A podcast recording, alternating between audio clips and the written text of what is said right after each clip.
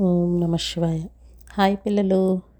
Last ఎపిసోడ్లో కుంభకర్ణుడు దారుణంగా చచ్చిపోవడాన్ని మనం చూసాం కదా.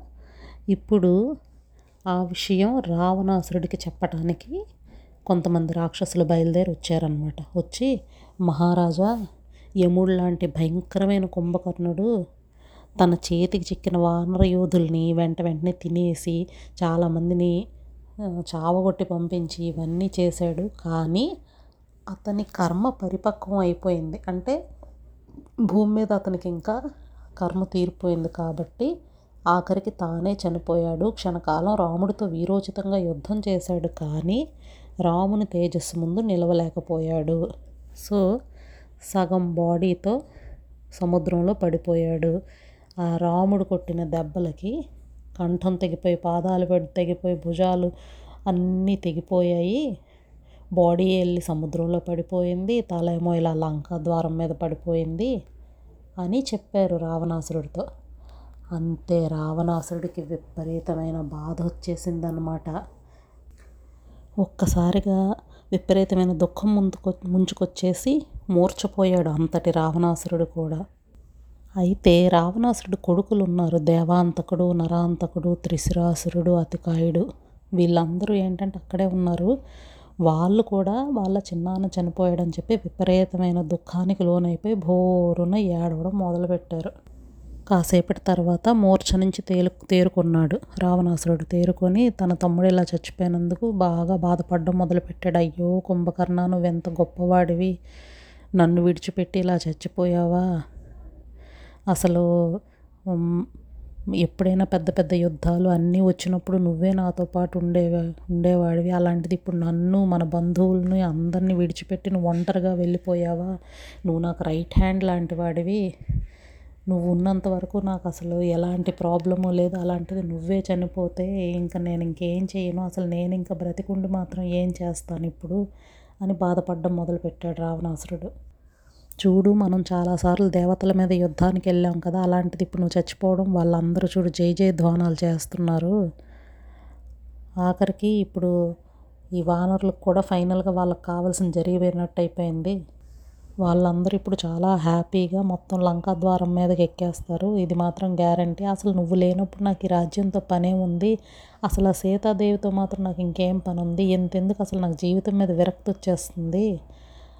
నా తమ్ముడిని చంపిన రాముణ్ణి ముందు చంపేయాలి. చంపకపోతే నా జీవితం ఇంకా వేస్ట్.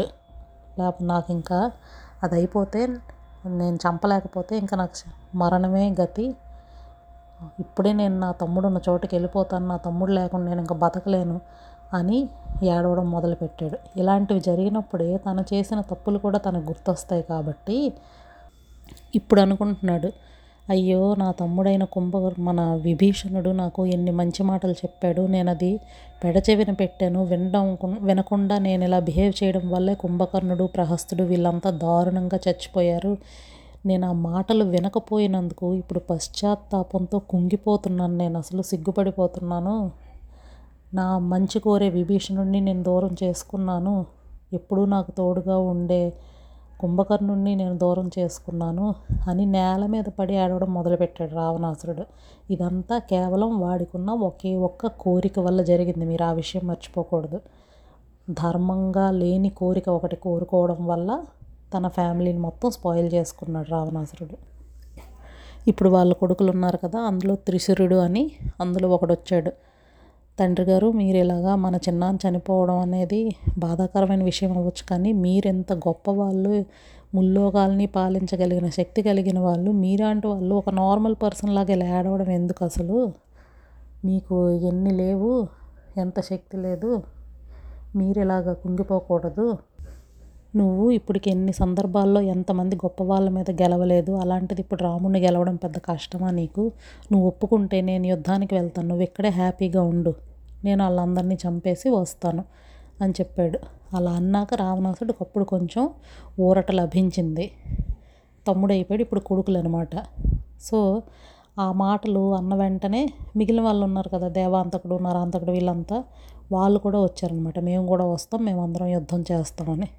సో వీళ్ళతో పాటుగా తన అన్నదమ్ములు ఉన్నారు. మహోదరుడు మహాపార్షుడు అని చెప్పి వాళ్ళిద్దరిని కూడా తోడిచ్చి పంపించాడు అనమాట వీళ్ళకి కూడా సేమ్ కుంభకర్ణుడిని అలంకరించినట్టే బలి పశువులాగా డెకరేట్ చేసాడు అందరు నేను ఆరుగురిని పంపించాడు. నలుగురు కొడుకులు ఇద్దరు అన్నదమ్ములు. సో ఈ త్రిశురుడు అనేవాడికి మూడు తలకాయలు అనమాట సో మూడిటికి మూడు కిరీటాలు పెట్టి మంచి గుర్రం ఎక్కి బయలుదేరాడు రథం మీద బయలుదేరాడు. మహోదరుడేమో ఒక పెద్ద ఏనుగు. ఆ ఏనుగు పేరు సుదర్శనం. అది ఇంద్రుడి దగ్గర ఐరావతం ఉంటుంది కదా అలాంటి జాతికి చెందిన ఏనుగు అనమాట అలాంటి గొప్ప దాని మీద అతను వెళ్ళాడు. ఇలా వీళ్ళందరూ వెళ్ళారు. వెళ్ళి యుద్ధానికి పూనుకున్నారు. మొత్తం వాళ్ళు వీళ్ళు కూడా హోరాహోరీగా యుద్ధం చేయడం మొదలుపెట్టారు మళ్ళీ. ఈ నరాంతకుడు బోల్డ్ మందిని ఒకేసారి చంపడం మొదలుపెట్టాడు అనమాట వానర సైన్యాన్ని మొత్తాన్ని పూర్తిగా నాశనం చేసేయడం మొదలుపెట్టాడు. ఆన్ దారిలో రథం మీద వెళ్తూ అటు ఇటు కనిపిస్తున్న వాళ్ళందరినీ చంపేస్తున్నాడు. అలాగా సుగ్రీవుడి వైపుగా వస్తున్నాడు. అప్పుడు సుగ్రీవుడు చూసి అంగదుడికి చెప్పాడు చూడు వీడెవడో ఓ విపరీతంగా మన సైన్యాన్ని మొత్తం డిస్ట్రాయ్ చేసేస్తున్నాడు. మన నంబర్స్ అంత తగ్గిపోతుంది కాబట్టి ఒకసారి వెళ్ళి వాడిని ఢీకొట్టు అని చెప్పాడు. సో అప్పుడు అంగదుడు వెళ్ళి అతనితో యుద్ధం చేయడం మొదలుపెట్టాడు. అప్పుడు నరాంతకుడు ఒక పెద్ద ఆయుధాన్ని తీసుకొని తన మీదకి విసిరాడు అనమాట ఎవరి మీదకి? అంగదుడి మీదకి. ఈట ఉంటుంది కదా ఈటే. దాన్ని విసిరాడు. విసిరితే అది అంగదుడి వక్షస్థలాన్ని తగిలిన వెంటనే అది ముక్కలు ముక్కలై పడిపోయింది. అతను అంత స్ట్రాంగ్. అది చూసి చాలా కోపం వచ్చిందనమాట అతనికి. నరాంతకుడికి. ఈలోగా మా అంగదుడు ఏం చేశాడంటే ఆ గుర్రానికి ఒక్క దెబ్బ కొట్టాడు. అది దెబ్బకి చచ్చిపోయింది. చచ్చిపోతే అతను కూడా తక్కువవాడు కాదు కాబట్టి ఆయన కూడా బాగా పిడికిలు బిగించి ఒక గుద్దు గుద్దాడు అంగదుడిని. అంగదుడు కూడా కొంతసేపు కిరకిరలాడాడు. తర్వాత తిరిగి తను కూడా ఫైట్ చేశాడు. అంగదుడి చేతిలో నరాంతకుడు నేల కరిచేసాడు ఓడిపోయాడు. ఓడిపోతే మొత్తం అందరూ మళ్ళీ దేవతలు యాజ్ యూజువల్ జయ జయధ్వానాలు పలకడం మొదలుపెట్టారు. రాముడికి కూడా ఆశ్చర్యం వేసిందంటే ఏంటి అంగదుడి బలం ఇంత స్ట్రాంగ్గా అని. అంగదుడు వాళ్ళ బ్రదర్ని చంపడం చూసి మిగిలిన ముగ్గురు అన్నదమ్ములు ఉన్నారు కదా రావణాసురుడు కొడుకులు వాళ్ళు ఒకేసారిగా అంగదుడి మీదకి వచ్చారనమాట వాళ్ళందరికీ చాలా కోపం వచ్చింది అందుకని ఒకేసారి వచ్చారు. వాళ్ళ ముగ్గురితో కూడా అంగదుడు యుద్ధం చేయడం మొదలుపెట్టాడు. ముగ్గురితోనే ఒకేసారి ఫైట్ చేయడం అంటే కష్టం కదా అప్పటికి కష్టపడి ఫైట్ చేస్తున్నాడు. అయితే నేల మీద ఇలా పడిపోబోయాడు. ఒక్కసారిగా లేచి గాల్లోకి ఎగిరాడు. అయితే త్రిశురుడు మూడు బాణాలు ఒకేసారి అతని నుదుటి మీద కొట్టాడు. ఇలా అందరూ ఒకేసారి దాడి చేయడం చూసి హనుమంతుడు నీలుడు కూడా అక్కడికి చేరుకున్నారనమాట చేరుకొని నీలుడు ఒక పెద్ద పర్వతాన్ని తీసుకొని త్రిశురుడి మీదకి విసిరాడు. కానీ వాడేం తెలివి తక్కువ వాడు కదా కదా. తన బాణాలతో ఆ పర్వతాన్ని ఛేదించేశాడు. అది ముక్కలు ముక్కలై పడిపోయింది. ఈ దేవాంతకుడు అని ఉన్నాడు కదా ఆయన హనుమంతుడి మీదకి ఎగిరాడు అనమాట ఎగిరి హనుమంతుడు చూశాడు గట్టిగా పిడికిలు బిగించి వాడి తల మీద ఒకే ఒక్క దెబ్బ కొట్టాడు అంతే. కొట్టి గట్టిగా అరిచాడు. అసలు ఆ అరుపుకే రాక్షసులు చాలా గడగడ గడగడ వణికిపోయారంట. ఈ దేవాంతకుడు తల అయితే పిండి పిండి కింద అయిపోయింది. దంతాలు నాలుక అన్నీ బయటకు వచ్చేసి గుడ్లు తేలేసి ఆన్ ద స్పాట్ చచ్చిపోయాడు. ఇప్పుడు త్రిశురుడికి ఇంకా కోపం వచ్చేసింది అనమాట అమ్మో ఇంకో అన్నదమ్ముడు కూడా చచ్చిపోయాడు అని ఆ కోపంతో విపరీతమైన బాణాలని నీలుని వక్షస్థలం మీద వేసేశాడు. ఆ దెబ్బకి అసలు నీలుడు ఇంకా కాసేపటికి మూర్చిపోయాడు అనమాట కంటిన్యూస్గా అలా బాణాలు వచ్చి కొట్టేస్తూ ఉంటే ఎంతకని తట్టుకోగలడు? మూర్చిపోయాడు. మళ్ళీ కాసేపు తర్వాత లేచి ఒక పర్వతాన్ని తీసి మహోదరుడి తల మీద ఒక్క దెబ్బ కొట్టాడు ఈలోగా నీలుడు. అప్పుడు మహోదరుడు చచ్చిపోయాడు. సో ఇప్పుడు త్రిశురుడు చూశాడు. మహోదరుడు అంటే తన చిన్న అన్న. సో తను కూడా చనిపోయాడు. ఈలోగా హనుమంతుడు త్రిశురుడితో యుద్ధం చేశాడు. యుద్ధం చేసి వాడిని కూడా చంపేశాడు. మొత్తం అందరూ జయ జయ ధ్వానాలు చేయడం మొదలుపెట్టారనమాట ఎందుకంటే నార్మల్గా ఎవరు కూడా వీళ్ళని అంత ఈజీగా గెలవలేరు. దేవాంతకుడు నరాంతకుడు త్రిశురుడు మహోదరుడు. వీళ్ళందరూ మంచి స్ట్రాంగ్ పీపుల్ ఇప్పుడు మహాపౌరుషుడు ఉన్నాడు వాడికి ఒకవైపు అసలు అసహనం వచ్చేస్తుంది అనమాట విపరీతమైన కోపం వచ్చేస్తుంది. ఒక్కొక్కరు చచ్చిపోతున్నారు. ఇప్పుడు వాడు విపరీతమైన కోపంతో యుద్ధం చేయడం మొదలుపెట్టాడు. ఋషభుడు అని ఒక రాక్షసుడు ఒక వానరుడు ఆయనతో యుద్ధం చేస్తున్నాడు ఈయన.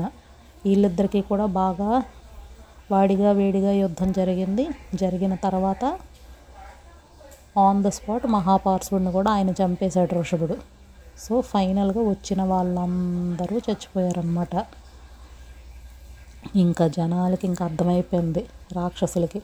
మొత్తం ఎంతమంది చచ్చిపోయారంటే ఇంకా మనం ఏమీ చేయలేమని చెప్పి భయపడి ఆయుధాలను అక్కడే పడేసి ప్రాణాలు దక్కితే చాలుది చాలురా భగవంతుడా అని చెప్పి పరిగెత్తుకుంటూ అక్కడి నుంచి వెళ్ళిపోయారు అందరూ ఒకేసారి పరుగు పరుగున. బయలుదేరి వెళ్ళిపోయారు. ఇప్పుడు ఇంకా రావణాసుడికి ఎవరు మిగిలారు? అందరూ చచ్చిపోయారు. సో ఫైనల్గా తినకున్న ఒక కోరిక కూడా తన ఫ్యామిలీ అంతటినీ నాశనం చేసింది. వీళ్ళే కాక మరి వీళ్ళ తాలూకా ఫ్యామిలీ మెంబర్స్ కూడా ఉంటారు కదా? వాళ్ళ భార్య పిల్లలు అందరూ కూడా ఉంటారు కదా? ఇంతమంది చచ్చిపోయారంటే వాళ్ళ వాళ్ళ ఫ్యామిలీస్ అందరూ కూడా ఎంతో బాధపడడానికి కారణమయ్యాడు రావణాసురుడు. సో మీకు మళ్ళీ మళ్ళీ చెప్తున్నాను ఏదైనా సరే మనది కాని దాన్ని దక్కించుకోవాలని ఏ రకమైన కోరిక ఏ మనిషికైనా కలిగింది అంటే వెంటనే ఆటోమేటిక్గా వాళ్ళకి అది వాళ్ళ ఫ్యామిలీని మొత్తం అంతటినీ స్పాయిల్ చేస్తుంది తప్ప ఎవ్వరికి మంచి అనేది జరగదు. కాబట్టి ఎంత జరుగుతున్నా మనం ఇక్కడ అర్థం చేసుకోవాల్సింది ఏంటంటే ఎంత జరుగుతున్నా కూడా పోనీలే సీతాదేవిని ఇచ్చేద్దాం అన్నమాట రావణాసురుడు అనట్లేదు. ఇంకా అలా పట్టుకొనే ఉన్నాడు. ఒక్క కుంభకర్ణుడు చచ్చిపోయినప్పుడు మాత్రం అన్నాడు అసలు నాకు ఇంకా సీతాదేవితో పనేంటి? నువ్వంటూ చచ్చిపోయిన తర్వాత అని అంతకు మించి మిగిలిన ఎప్పుడు కూడా తను అలా ఆలోచించలేదు. తప్పు చేసినా కూడా కనీసం సరిదిద్దుకునే అవకాశం ఎన్నిసార్లు వచ్చినా కూడా తను సరిదిద్దుకోవట్లేదు. దీనివల్ల మనం తెలుసుకోవాల్సిన విషయాలు ఇవి. ఓకేనా పిల్లలు? ఇది ఇక్కడతో ఎండ్ చేద్దాం. ఇది చాలా షార్ట్ ఎపిసోడ్. మిగతా ఎపిసోడ్స్ మళ్ళీ రేపటి నుంచి కంటిన్యూ చేసుకుందాం. బాయ్ పిల్లలు.